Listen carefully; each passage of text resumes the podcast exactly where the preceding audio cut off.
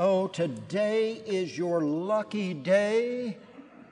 You get two homilies today. You know, at least I'm honest about it. You know, sometimes you go hear a, a priest preach and uh, you go, dear Lord, there must have been three homilies in that one homily. Didn't he know when to quit? Well, the first one is very short, but it comes out of the psalm today. They, the faithful, shall bear fruit even in old age. Dear God, I hope I can still bear good fruit. Vigorous and sturdy shall they be. Lord, I got two bad feet, a bad right knee, and a bad back that certainly could be attended to. Declaring just how just is the Lord. Well, He's always been just to me, and I rest in that justice. For indeed, He is my rock, and in whom there is no wrong. So, dear Lord, help me even now to bear good fruit. Here endeth the first homily. All right. Now let's get to the real stuff.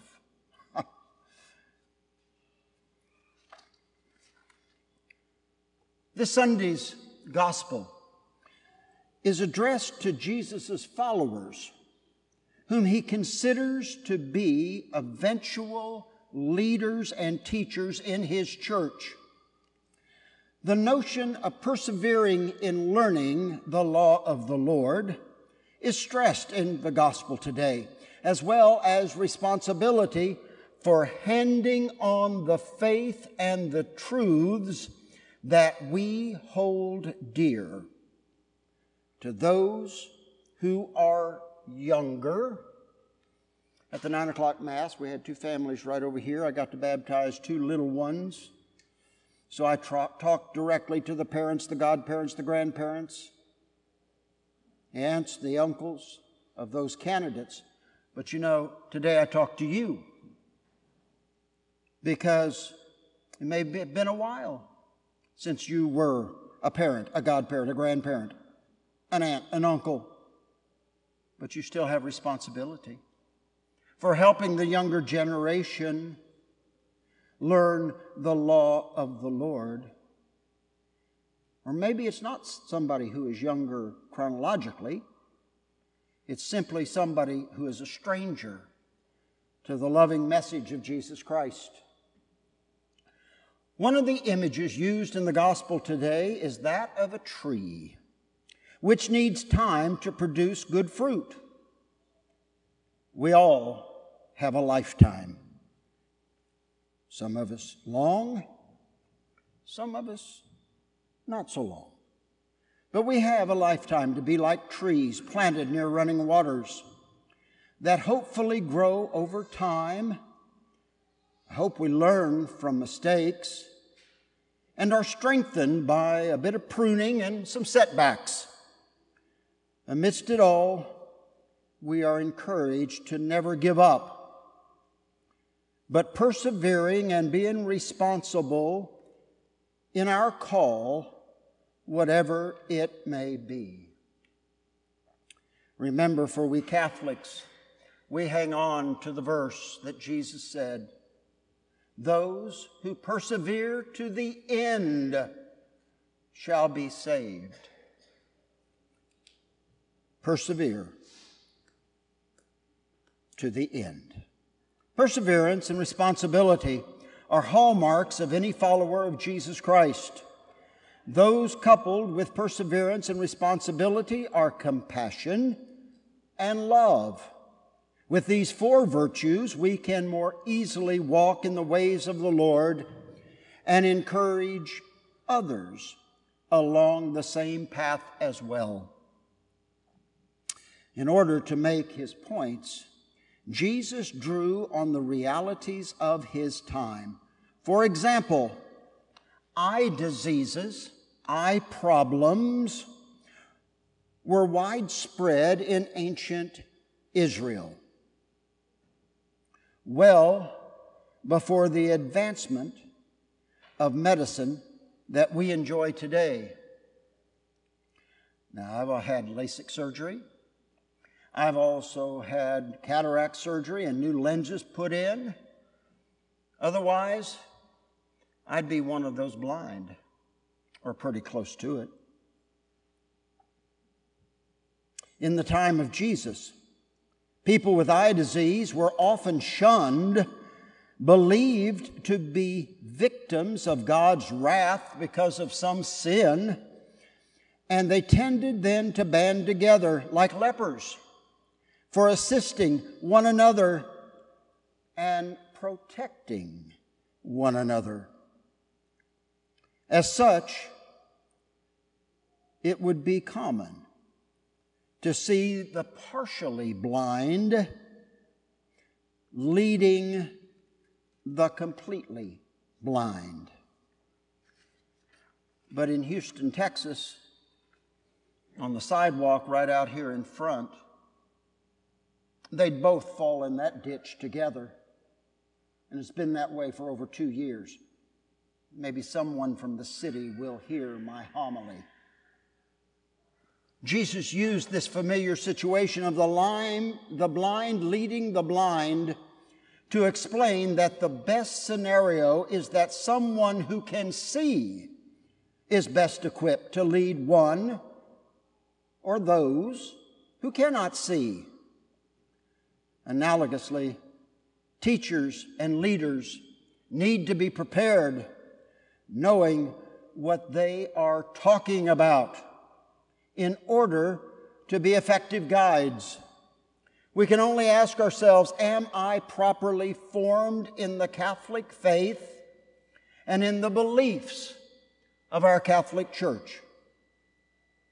An excellent place to enhance our lives as Christians is to acquire and to read the Catechism of the Catholic Church. And then you say, oh, Father, um, I, I just can't afford another book. I don't have any room for it on my shelves anyway, and it'll just sit there on my bedside table. Remember that phone I was talking about a minute ago? Oh, it is a window to the world. If you go to w w w dot vatican dot v a, it's as simple as that. Vatican dot v a, and then type in Catechism of the Catholic Church, you will have it at your fingertips. It is a gold mine for growth in the knowledge of our Catholic faith and our Catholic practices. The gospel challenges us to have clear vision and to bear good fruit for the deepening of our adherence to Christ and to be sound teachers, even in small and hidden ways. Jesus indicated that good people produce goodness, which flows from the heart. We speak from what is in our deepest self. That which is in our deepest self. Remember, it was Jesus who said, where our treasure is, there will our heart be also. Well, that heart contains more than just monetary treasure. It holds all that we believe. The words of Saint Paul to the church in Corinth this morning, from the second reading, sum up well what we are being called to be. To be steadfast and persevering, fully engaged in the work of the Lord. You know that your toil is not in vain, Paul says, when it is done in the Lord.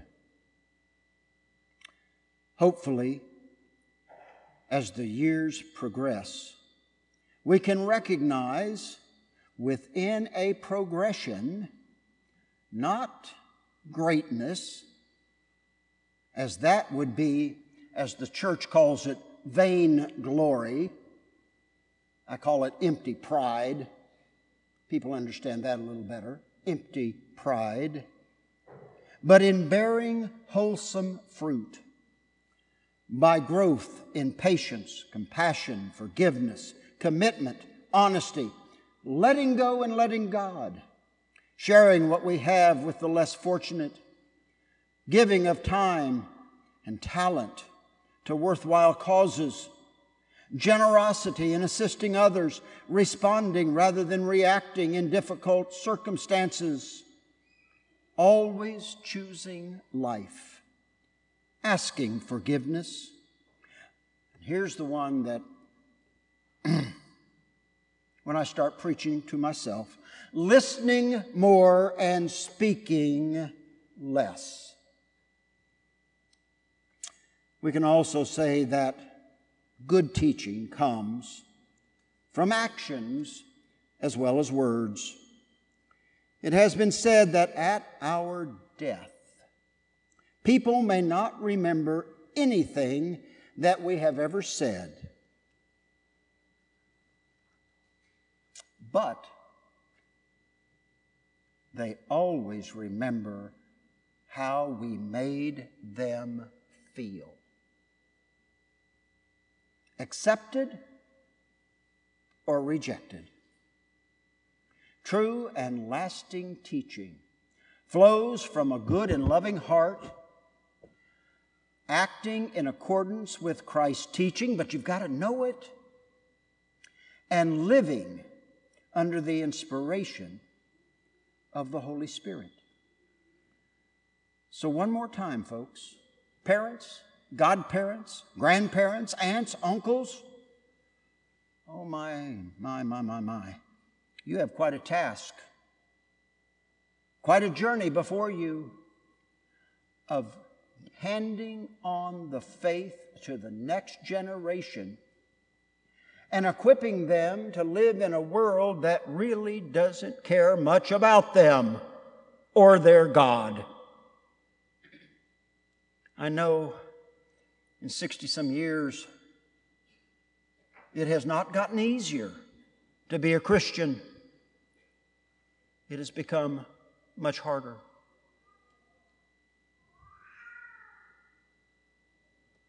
I remember years ago,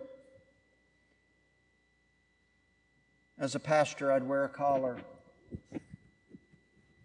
in a public arena, and someone would say, "Oh, Father, sit here. Oh, Father, here's a place. Oh, Father, there's a table right here." Now what I get often is, "Are you one of them?" Yeah. Are you one of them?